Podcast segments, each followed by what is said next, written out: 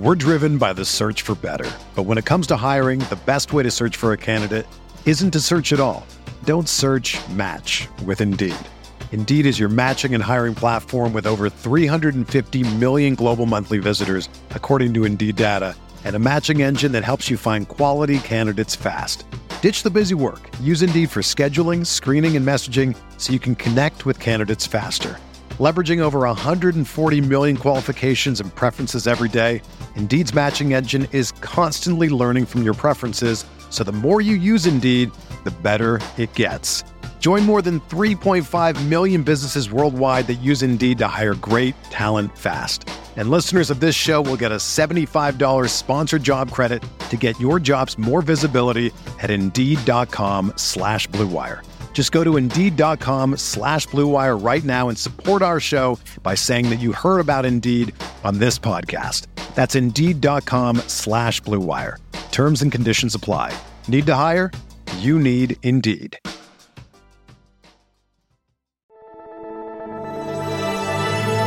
Blue Wire.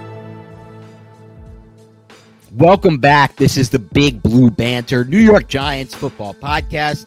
Dan Schneider, joined as always my co-host Nick Falato. The season's nearing, baby. We're getting close to Giants football. I can't wait. I really hope we're going to be good this year. At worst, I know we're going to throw the football a lot more, and that makes me happy. We're going to be a lot more aggressive in fourth down situations, and that makes me happy. And we got some young talent, more than we've had. Me and Nick talked about soft pod. Like we went into last year, we are like, all right, Andrew Thomas, Xavier McKinney, full stop. The rest were veterans, young talent wise. Now we got that plus double that amount of players. When you look at Azeez Ojulari, I'm sorry, not Azeez Ojulari, though I'd throw him in too for F's sake. I think he's going to be great. We just talked about the last podcast, but just double some of this draft alone with Kayvon Thibodeaux and Evan Neal, and both seem to be playing prominent roles right away. So I'm very excited for this season. We'll get into that. Today, we're going to do a little bit of bold predictions. We're also going to go ahead and give stat predictions. Nick did this last year. I'll give my over under picks on all of his stat projections and predictions. So let's start this thing off with the fun part, for me at least, Nick. And that's going to be the bold predictions. Give me your first bold prediction. It's basically the same as mine, but let's do it anyway. Saquon Barkley will go north of 2,000 yards from scrimmage and will be a top two fantasy running back. I love this bold prediction. Mine was top three fantasy running back.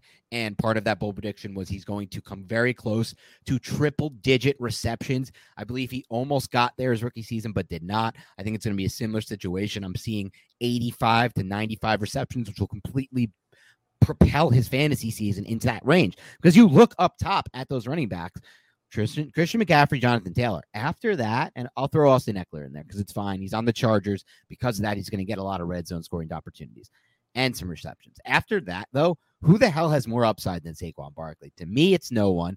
I don't know if anyone even has the touch upside as him, besides maybe Derrick Henry. I, and I don't even think Dalvin Cook, but maybe Dalvin Cook. I don't know if anyone else even has the reception upside. And yeah, I'm including Alvin Kamara. I don't see Alvin Kamara with the same kind of reception upside with Jameis Winston as his quarterback versus Drew Brees. I don't see Aaron Jones potentially with the same kind of reception upside as Saquon Barkley because Aaron Jones is coming off the field for 30 to 35% of the snaps for AJ Dillon, who, by the way, today, Nick, I read an article. This was unbelievable. AJ Dillon is Jewish. I found this out today. Unreal revelation for the Jewish community, myself included. Can you believe it? We got another Jew. We got another Jewish athlete. These are so rare. Though I can't even remember. Like uh, Julian Edelman kind of counts, but not really, because AJ Dillon was actually like bar mitzvah. He grew up Jewish. He believed in it. Like he went to Hebrew school. That was never for Julian Edelman. He just had like a little bit of Jewish heritage and like claimed it because it's fun to claim. But like this dude is actually Jewish, and I'm thinking of like Jay Fiedler. When I grew up, he was a Jew. Sandy Koufax. Sandy Koufax, but that goes even further back. I wasn't alive yeah. for, that, for that. Like Jay Fiedler, I was alive for Jay Fiedler when he was like that Dolphins quarterback that like played occasionally, had zero arm talent, kind of could run but was small, but like still ran decent. Now we have like a legit potential top end talent in the NFL as a Jew, AJ Dillon awesome stuff. So this was a big revelation for me. I have not drafted him yet in fantasy, but I have one more league that you're in. I have a couple more leagues in general. I will be getting him in one of those two, Nick. So please, ours is an auction. Please do not outbid me for AJ Dillon. I'm going to attempt to outbid you for AJ Dillon, who I do think will be a, a, good fantasy. deserve this. yeah. You got Jimmy Garoppolo. You've got like who else is? You've got some options there. I feel like there's some Italian, Matt Milano. if we're playing IDP, which we're not. But anyway, we're straying off point. My point here is that I think Barkley has more reception upside than anyone at the running back position besides Christian McCaffrey. I love this Saquon Barkley call, and I actually I don't have him statted out at 2,000 yards, and we'll go over my stats a little bit later, but it's close, man. And I really think this offense is just, we've said this so many times, it's just going to run through Saquon Barkley. And why the hell would it not run through Saquon Barkley? So that's one of my favorite calls by us here. And hopefully it happens. And hopefully he can stay healthy, which is another huge uh, discussion point. But my second bold prediction, Dan, for the first time since 2016, the Giants will have more sacks than they suffer. Love that. And that's a wink. That's a product of wink, isn't it?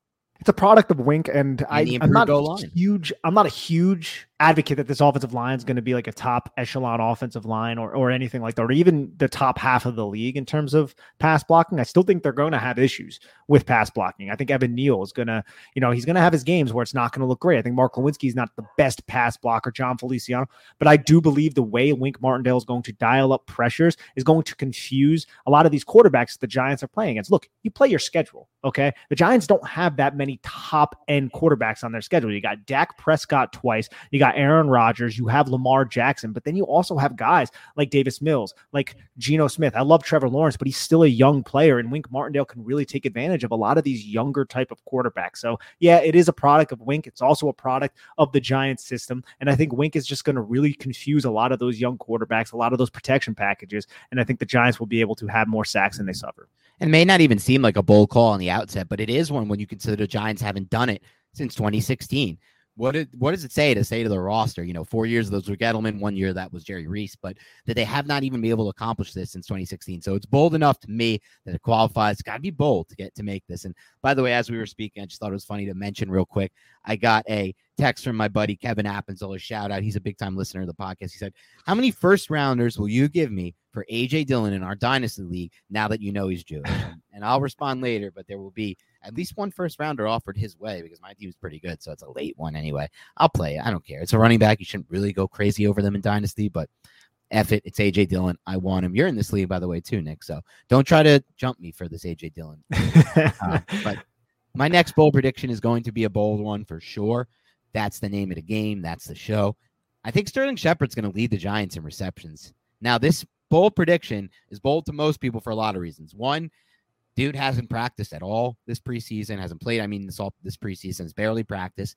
The dude's always injured throughout his NFL career. The dude's older, and most people have really penciled in Kenny Golladay, Kadarius Toney, and honestly, a lot of people have penciled in Wan'Dale Robinson as the three key cogs in this passing game. But I'm going to go with Sterling Shepard for a variety of reasons. One, I think he has the best rapport with Daniel Jones coming in. Two, I think a case can honestly be made he's still the best route runner on this roster at his age and recover and the way he's looked. Even so, that doesn't mean he'll be there for the whole season, but my guess is that he's still the best route runner. Kadarius Toney can be at some point. I don't know if he's there yet. I'm not giving that to Golladay or Wan'Dale Robinson by any means. Wan'Dale Robinson tape showed us there were some potentially some issues that he needs to iron out as a route runner. But Sterling Shepard, I think he's still the best on the roster. I think that we always call these guys injury prone. We predict injuries. We try to do that in fantasy and in the NFL when you prognosticate. And for the most part, it's total hogwash. Evan Engram was supposed to always be injured, played a full season. You know, there's so many examples of this throughout. We don't need to go over them all. So I think there's a non zero chance that he just stays healthy this year. You know, things break right. He stays healthy. He plays more games than a Kadarius Toney. He's more effective than a Kenny Golladay, and he's more nuanced within Daniel Jones, when the rapport with Daniel Jones, than a Wan'Dale Robinson. So he's my bold prediction to lead the Giants in receptions this year. Hey, if he stays healthy, man, I don't even think it's that bold because we've seen Daniel Jones hyper target Sterling Shepard several times throughout his career. And we know they do have a nice developed rapport when he actually is on the football field, which it seems like he is not too often. Now, this one kind of works hand in hand, Dan, with the Saquon Barkley. We'll go north of 2,000 yards. I, I, I don't know how bold this is, man, because I can't see a path to where this happens because the Giants wide receiver room is so just awkward right now. I think Saquon Barkley could lead this team in receptions. I don't know how crazy that is because I can, and we'll go over my projections here in a little bit. I think the ball is going to be spread around this offense, and there's not going to be one of those primary receiving type of players unless Kadarius Toney can prove to stay healthy, establish a rapport with Daniel Jones, get acclimated within this offense. I think he has the talent to do that. I just don't know if that's going to be realistic. So Saquon Barkley leading the team in receptions, I think, is a bold prediction that's not even really that bold. Yeah, I like that one too. And I think it has a good chance of happening. My next one's going to be bold in the sense that if you look at the top performing teams in this metric, it's typically teams that hold on to the football, teams that have the football a lot, teams that score a lot, teams that com- create a lot of first downs. But I'm going with the Giants to finish in the top five in pass attempts during the 2022 season. Top five is bold, but I think that this offense is going to catch stride during the easy part of their schedule. And I don't think they're ever going to let up from a passing volume standpoint. I think this is what Brian Daboll believes in. The Bills are among the most pass heavy teams under Brian Daboll. And yes, they had Josh Allen, but Josh Allen wasn't always Josh Allen. The first two years of his NFL career were struggle, and they still threw the ball a lot. He believes in what I believe that the passing game is an extension of the run game and can be used that way. And in a lot of ways, you should pass to set up the run not run to set up the pass. From a schematic standpoint, for sure, he believes that, and I do too, but also from an NFL rules standpoint. There are so many better things that can happen when you drop back to throw the ball versus when you run the ball. When you run the ball, what can happen from a just look at it from a penalty standpoint. When you run the ball, what's most likely to happen from a penalty standpoint? Offensive holding when you pass the ball, what's most likely to happen from a penalty standpoint? Defensive holding, auto first down. And so I know he believes this. I know he believes that in a lot of ways, some of those quick outs to the flat or some of those quick crossers in and the, and the screens and the balls that are thrown around the line of scrimmage, the wide receivers on screens are a better call than a run call. And I think he's going to rip the ball through the air early and often somewhere in Ohio, Woody Hayes is rolling around in his grave right now with that comment about passing. But I do believe you're onto something right there, man. This is a totally different game right now than it was back in the 70s and the 60s and the 80s, where running the football was paramount. There are only three things that can happen on a pass, and two of them are bad. That was Woody Hayes' quote from back in the day. So, you know, that's Big Ten football right there, Dan. some of Big Ten, some of those Big Ten programs still live by that stuff. Yeah. And look, they do. The Wisconsin is one of them. I mean, there's been so many frustrating texts that have been sent in my Wisconsin friend group chat throughout the years over Paul Chryst' decision to go run, run, pass over and over and over again. And I mean over again. Four straight possessions of run the ball first down, run the ball second down, pass third down. But that's not Brian Daboll. It's not who he is. It's not what he's about. It doesn't really matter to me what the personnel is. I I've seen by how he coached up you know, some of the earlier days of Josh Allen and that he is going to be a pass first coach. And I think Kafka also agrees with that. Look at what the Chiefs are. Chiefs and the Bills are two of the most pass heavy teams on neutral down situations. So we've got two coaches that want to throw the ball. I think the Giants will finish top five in pass attempts. Ooh, let's hope so, man. That would be really exciting for us. So these two bold predictions kind of go together. I don't really know how bold they are, but let's check it out. Two players on the Giants will go north of eight sacks. And I don't think they both will be Kayvon Thibodeaux and Azeez Ojulari. So I wow. think Leonard Williams will more than likely go north of eight sacks along with one of those two edge rushers. Some of that is also, you know, negatively affected by the fact that both of them are entering this season with injuries that we don't know how long they'll linger. And then another kind of bold prediction that goes along with this, it's not really too bold, but at least 15 players on this team will have sacks. I could even probably up that because we know there's going to be random players like Dane Belton, players like that that are going to be getting sacks, random cornerbacks who are going to play just a little bit. Trenton Thompson's going to get brought up from the practice squad and get a sack like he did in preseason. So I could even possibly say more than 18 players on this team will at least have a half sack. I like that bold call, Nick. And I think that you're right. It's going to be a collective operation with a lot of different guys blowing down that line of scrimmage, screaming downhill, and creating sacks. The is going to have more sacks than we've had in a very long time. My next bold prediction, Nick, and this is bold when you consider the history of what he's done from a passing standpoint. And it is really, truly at times sad for me to look at these numbers, these career stats, because it's just hard to imagine you could play that amount of games and throw for that few yards. But I think Daniel Jones is going to break the 4,000 yard mark as a passer this year, despite the fact that he's never thrown for more than 3,027 yards, which is almost alarming to me. He hasn't broken 3,000 yards since his rookie season. And yeah, I get it. He's played 11 and 14 games. We're talking about 3,000, not 4,000, not 5,000, which we've seen the best of the best do at times. But the 4,000 mark should be able to break in a 17 game season. Again, he only played 13 games that year where he broke the 3,000 mark. He played 14 games and he threw for 29 43. And then he played 11 and threw for 24 28. Those are not great numbers on a per game basis. 232 yards per game as a rookie, 210 as a sophomore, and then 220 last year yards pass per game. I think he gets well over the 250 yards per game mark this season and really does ultimately compile over 4,000 yards passing, the most of his career by far. Because I think there's a lot of factors that go into this. Part of it is that I think they'll be very high in the pass attempt mark. Part of it is that they could be playing from behind. And the other part of it is I've grown more sure this of this Nick as we've seen more of it Daniel Jones to me is the best option for the Giants at quarterback. At parts of the offseason, I've wavered when he's looked really bad at practice, but I haven't liked at all what I've seen from Tyrod Taylor. If I'm going to be honest from to you, Nick, I like that in game he's going to be more comfortable in the pocket as a veteran quarterback and he's seen more things. And I like his ability to escape and be creative as an escaper and his ability to throw on the run. But from a pure ball placement standpoint, I've been very alarmed at what I've seen from Tyrod Taylor this preseason. I don't love his ball placement at all. And I know you told me this and you brought this up when you're like, look, dude, I watched a lot of that Houston tape. There's some good stuff, but the ball placement was really inconsistent overall. And as I've kind of thought a little bit more about those games and what I've seen this preseason, I just think the ball placement is too inconsistent for him to ever get snaps over a healthy Daniel Jones. And Daniel Jones is their best option right now by far to me. And so I think he's going to play all 17 games for the first time in his career, too. That could be another bold prediction in itself. But you know me with the injuries, I don't really believe that there's such thing um, for the most part. I mean, obviously that's not a full on statement, but look, I think he's going to play the whole season, and I think he's going to break the 4K yard mark for the first time in his career. I think it's definitely something that can happen. So this is uh I don't know how bold this one is, right, Dan? But I think Andrew Thomas earned national respect because I feel like when I listen to national people, there's a lot of he actually played pretty good in his second season. Yeah, the trajectory of Andrew Thomas's career is heading in that direction. I'm going to go right now for my final bold quote unquote prediction. And you could blame me for that if you're listening in. A lot of what Nick just said, unfortunately, just cut out. I have a serious storm brewing on my end. I think it's messing with my internet, unfortunately. But the crux of it, at least what I could hear, was the truth. Listen, when you hear a media talk about Andrew Thomas, it's so funny. They act like the entire 2021 season didn't happen. They're just basically judging their opinion off of the 2020 first half of the season. And that's going to change this year. I think Nick made that clear, and I think that's going to be the case as well. I will dive into another one as long as you can hear me, guys, still.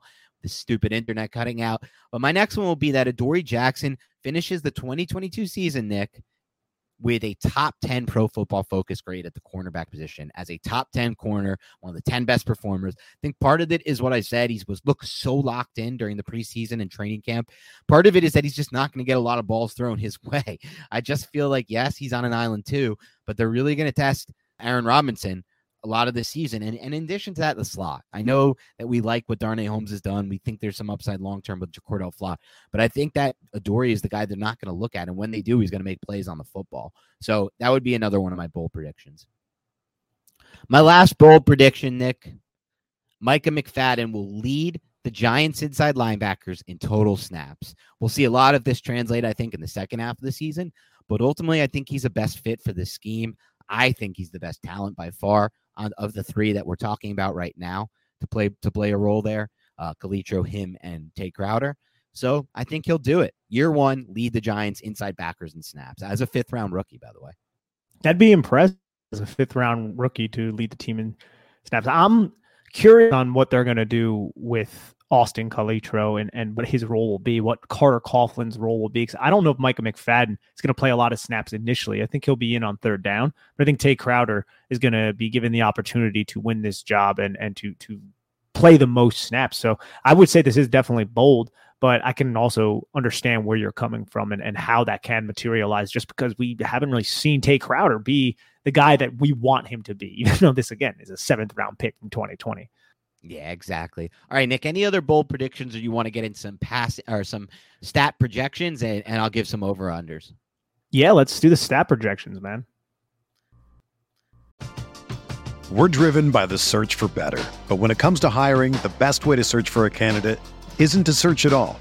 Don't search, match with Indeed. Indeed is your matching and hiring platform with over 350 million global monthly visitors, according to Indeed data, and a matching engine that helps you find quality candidates fast. Ditch the busy work. Use Indeed for scheduling, screening, and messaging so you can connect with candidates faster.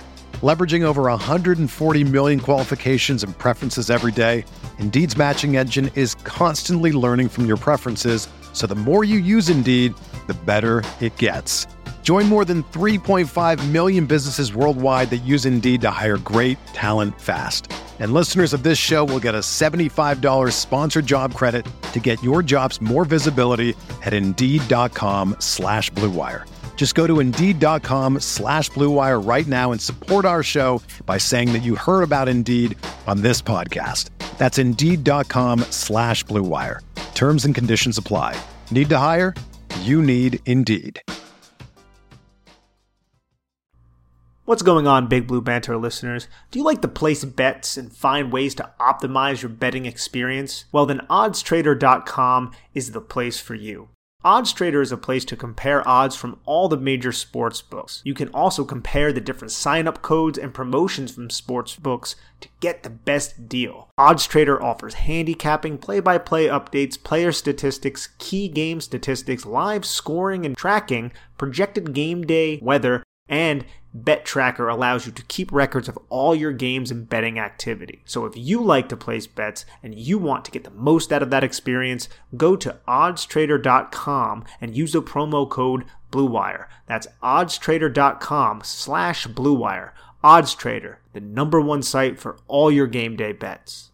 All right, get us started. Yeah, Dan. So let's start with Daniel Jones. So I'm going to try and not factor in injuries. There's one player where I kind of do factor in injuries, and that's Kadarius Toney because he's been injured throughout his entire career, and he's been injured throughout training camp. So I kind of factor it in a little bit with him, but with everyone else, let's assume they're going to play 17 games. Okay. So for Daniel Jones, 17 games, I have him throwing for 3,000 842 passing yards, which averages 226 passing yards per game, 25 touchdowns, 14 interceptions, 568 passing attempts, meaning it would be a 6.7 yards per attempt, which is pretty much in line with most of his career. I like that one. I'm going to take the over on the passing yards, as I discussed earlier. I am going to take Oh man, this is a tough one. I'll go push on the touchdowns, Nick. 25. I'll go push on the touchdowns. I was leaning under, if I'm going to be honest. He's just not a good red zone thrower, at least hasn't proven to be yet in his career. So it makes more sense to go under. I'll go push, so I think I'll get to 25 with the help of Dabes. And I'll go over on the interceptions. I think with all the pass attempts, he's going to throw more interceptions than 14, especially through a 17 game season. I think he'll play. So I'll go over on the interceptions, push on the touchdowns, over on the yards, and I'll go over on the 568 pass attempts. I think he's going to really let this thing rip. And all of those would be career highs, again, assuming that he's playing 17 games. But for rushing, I mean, well, I guess we'll start with, you know what? No, let's start with Saquon Barkley. So for Saquon Barkley, I have him rushing for 1,265 yards, on 280 carries, which is an average of 4.51 yards per carry with 10 rushing touchdowns. Okay. I am going to take the hmm because I, I really think he's gonna have a lot of receiving yards. So I'm gonna go and and that is a lot of rushing yards, 1265, but I think he'll play the whole season. I'll go with hmm I'm going to go under on the rushing yards. It's a pretty high total. I'm going to go under on the yards per carry. 4.5 is tough to get. And I'm going to go under. It's tough. I think he's going to have a lot of rushing touchdowns and receiving touchdowns. I'll go. Yeah, I'm gonna go. Uh, I'm gonna go over on the rushing touchdown. I know this sounds weird when we said he's gonna break out, but I do feel a lot of it is gonna come through the air. Sounds good. Daniel Jones is the next leading rusher behind Barkley. I have him at 382 yards rushing, 58 carries, 6.5 yards per carry, with two touchdowns on the ground. Okay. I'm going to go over on the rushing yards and over on the carries. I think Daboll, like me, is a forward thinking coach who believes and I've heard this now from so many good football people, Nick. Like everyone I respect says the same damn thing.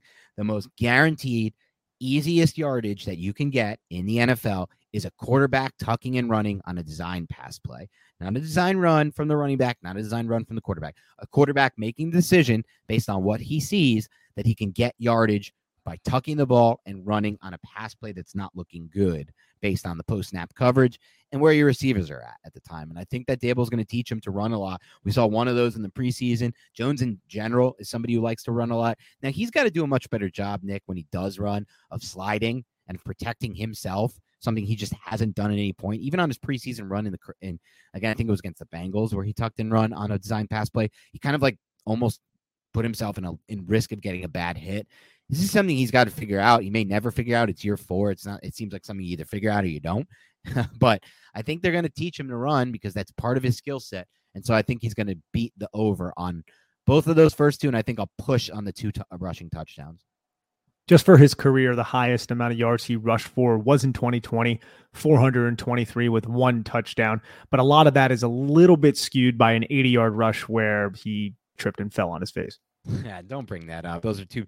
We don't want to reflect on those bad times, Nick. Let's get to the next projection instead of harping on the on the on the Jones. You know, so much people make so much of that. Like, who cares? They do, yeah. Well? Like, whatever. The dude was running fast. He like hit like an insane miles per hour on that run. It was like Lamar Jackson esque. I think it was like a tick off of Jackson. So he's running faster than he can, and his feet couldn't keep up with with his body, and he, and he tripped. It's okay.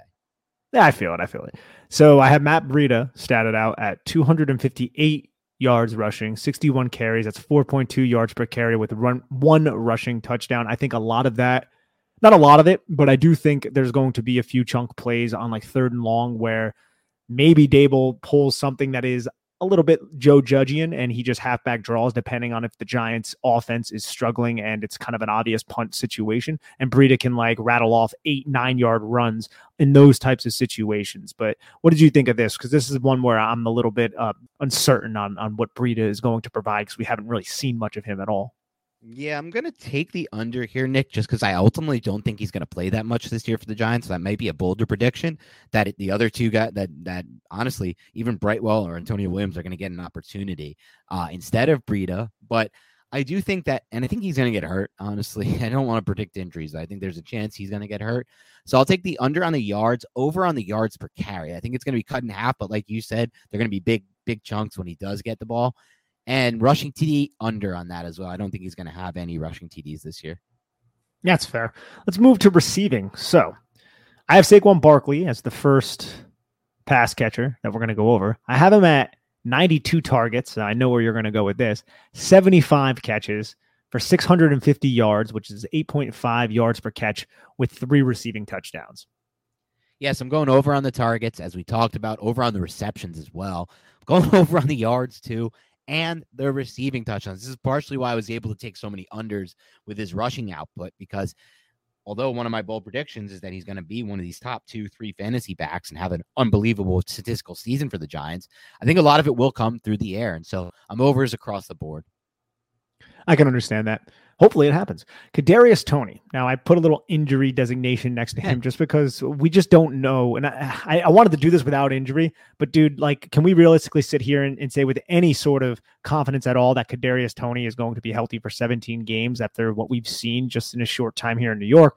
No, I couldn't. So this one was a little bit awkward to stat out. So just bear with me. I gave him 81 targets, 57 catches for 601 yards, which is 10.5 yards per catch, and then five receiving touchdowns. I don't know how many games he's playing in order to achieve this, but I would imagine if he, everything was clicking on all cylinders and he played 17, then it would be over on all of these. Yeah, I mean, it's awkward to stat out. It's awkward for me to also pick an over under because I, I again, I'm not a big like injury prognosticator, but Kadarius Toney was injured his entire career at Florida. He's been injured his entire career with the Giants, and he has a body type that is going to get injured a lot because he runs really low to the ground and he fights for every yard, and that's not really the greatest. You know, that doesn't really leave you in, in your body in position to stay healthy in, in some ways. So it's tough for me too, man. Like when he's on the field, I think he's going to be electric. So I can easily, in my mind at least, Nick, take the over on the yards per catch. I think he's going to be a much better than 10.5 yards per catch player, despite getting a lot of his targets right around the line of scrimmage, because I think he has that kind of ability. Five touchdowns also feels pretty good to me. I'm taking a push on that because I think it just seems like the right number given the amount of games he's going to play. As far as the 81 targets and 57 reception goes, it's so tough to predict the injuries, obviously. It's also tough to predict where he's at within the system early on. Could slow him down, though he looks like he's going to play week one. Okay, give me under, under, unfortunately. Under, under.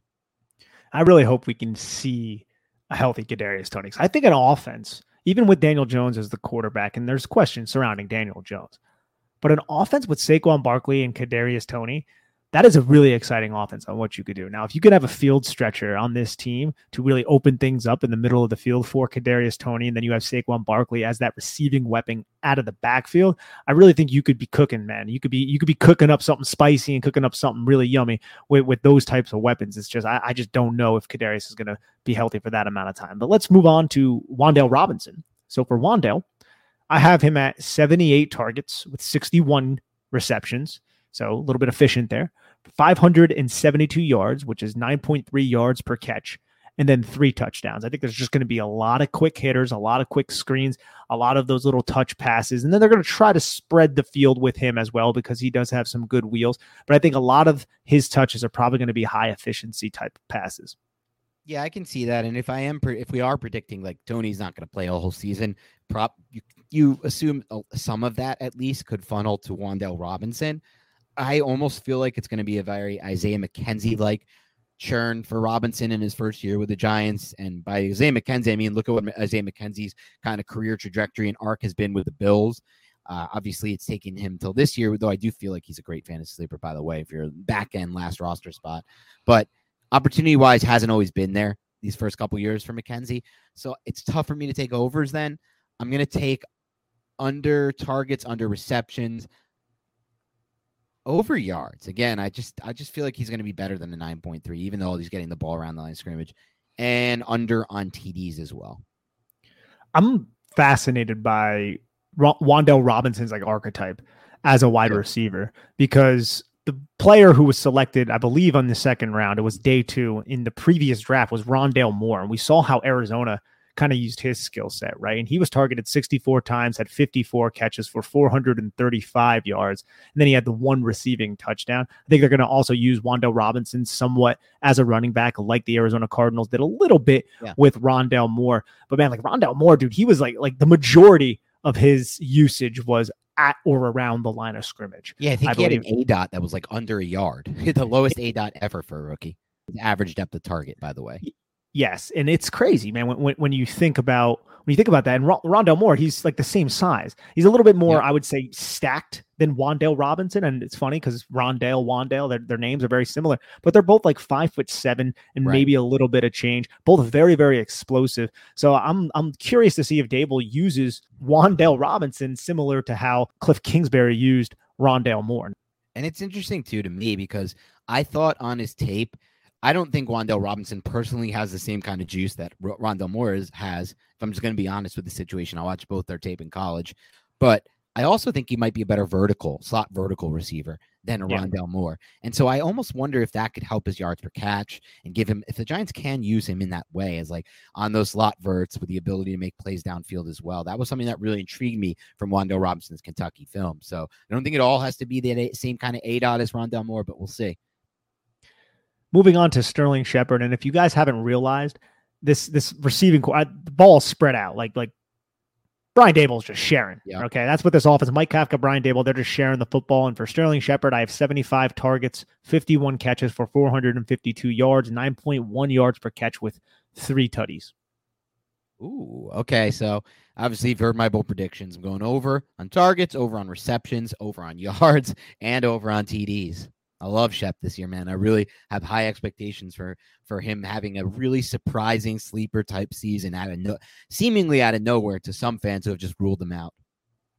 Yeah, and this is somebody who's still south of 30. He's 29 years old, obviously coming off of the serious injury. I'm hoping he can be a consistent contributor, and I think he could shatter these predictions. I really do. It's just you, you need him to obviously stay healthy, and that's something that he's never been able to do. I try not to factor that in here. Sometimes that maybe it does influence where I actually go with this. And you also have a lot of these other receiving weapons who could theoretically be more explosive than a Sterling Shepard with Sterling Shepard coming off that injury. It's just kind of hard to actually know if that's the case or not. And I'm I realize, and I'm going to be willing to admit that Shepard in general may be a blind spot in my evaluation of this team and roster because I have a really affinity toward what he's put on tape.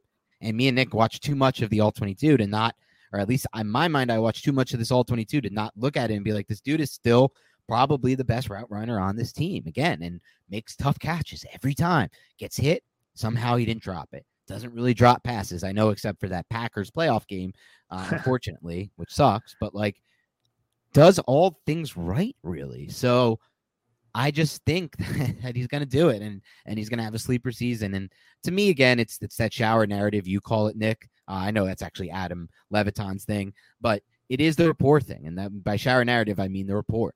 It's built in. Him and Daniel Jones have had a lot of reps together. They know where they're going to be on the field. They know how they like to run certain routes. They know where he knows they know where to put the ball in certain spots. And I think that really does matter. So I'll take overs there and I'll be happy with it.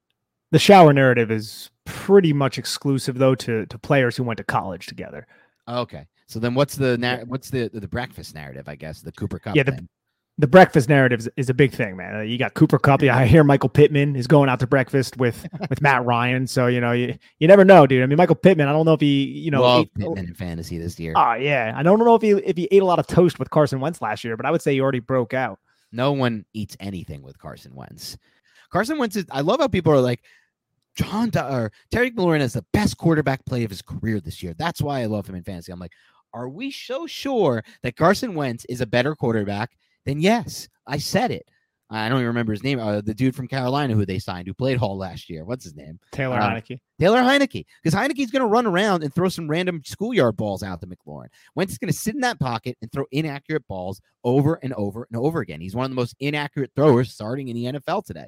So you know what? I'm just not sold on it. So we'll see what happens there. But I wanted to get that little take in. All right, get to your next one, Nick.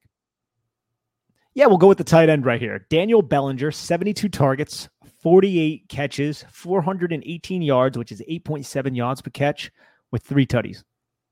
Okay, so I went up my bolt, my my sleeper pick. One of them was Bellinger on the last pod. 72 targets does feel like a lot to me, but if he does hit that 80% snap share, if he does hit that, you know, this is it. This is they're not playing Tanner Hudson a lot. They don't really they just have him for insurance type of thing he can get there just based on playing 17 games. Like doesn't require that many targets a game. And so I'm going to go over targets. Eh, I'm going to go under targets slightly. I think I'll get into like the high 60, 70, but over receptions and under on yards per catch. That's my thing. I think I'll have a good amount more receptions than 48, but I think I'll be under 8.7 yards per catch. A lot of those little like just stuff we saw in the preseason type plays. I know we had the one big play in the preseason on the broken play from Tyrod, but other than that, some short stuff.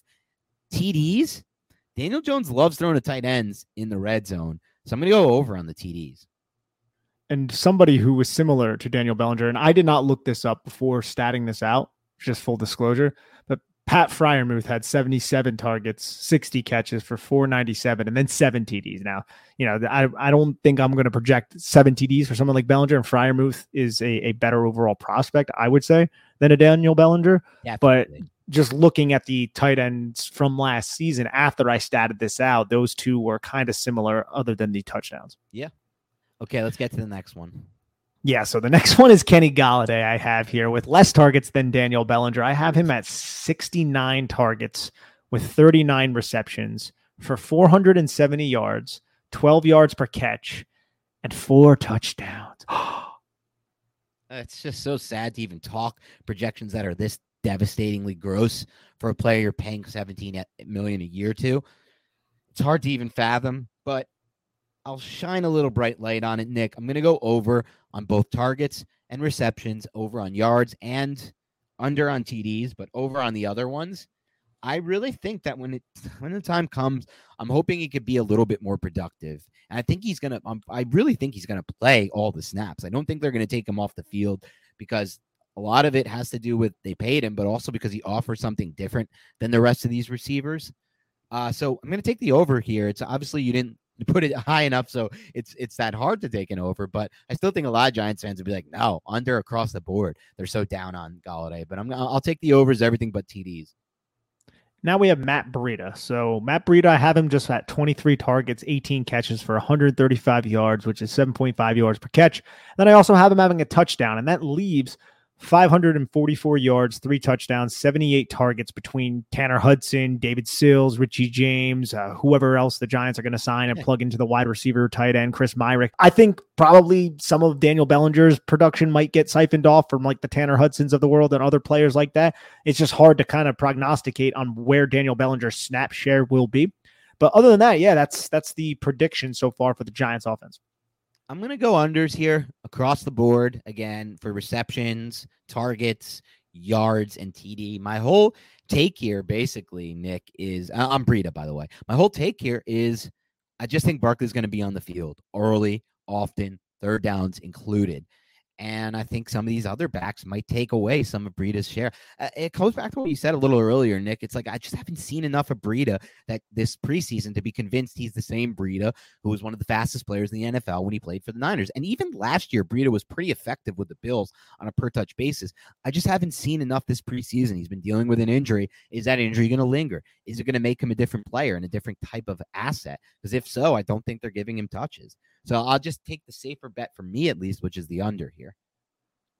And I can totally understand that. It's it's weird, man. I don't I don't know I don't know anything about how they want to use Matt Breida. I mean, we saw Matt Breida be used in the stead of Devin Singletary and Zach Moss until the the fumble that was counted against Josh Allen on Monday Night Football against the Patriots. And then we didn't really see too much of Matt Breida after that. But obviously, Brian Daboll likes his game. And I think you're going to see some, you know, little slip screens to him. There might be some personnel packages where the Giants align with Saquon Barkley and Matt Breida out there. And I think a lot of the defenses will focus on Saquon Barkley, which could open up opportunity for Matt Breida. So that's kind of where I'm at with it. But again, I, I am not 100% certain on, on his role here with the Giants.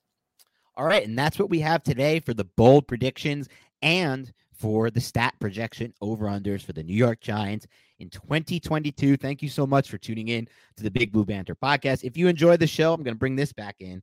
One thing we'll always ask is please leave us a rating and a review on iTunes or Spotify, wherever you listen. That helps us move up the algorithm, gives us a better chance of reaching other Giants fans. We do this for you guys, and we obviously want to keep this free forever, which we will. So please, the only thing we'll ever ask is to take two, three minutes of your time to write a little review and rating. And if you want, throw a question. We want to start incorporating mailbag type questions into these pods again, uh, in addition to just the mailbag specific episodes we do. So yeah, keep that in mind as well. Thank you again. Have a great rest of your week, and we'll talk to you soon.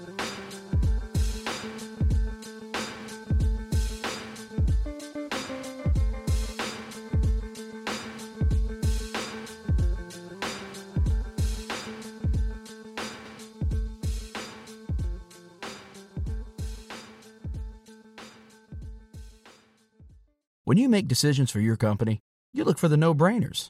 And if you have a lot of mailing to do, stamps.com is the ultimate no brainer. Mail checks, invoices, documents, and everything you need to keep your business running. Get rates up to 89% off USPS and UPS. And with the mobile app, you can take care of mailing on the go. Make the same no brainer decisions as over 1 million other businesses with stamps.com. Sign up at stamps.com with code PROGRAM for a special offer. That's stamps.com code PROGRAM.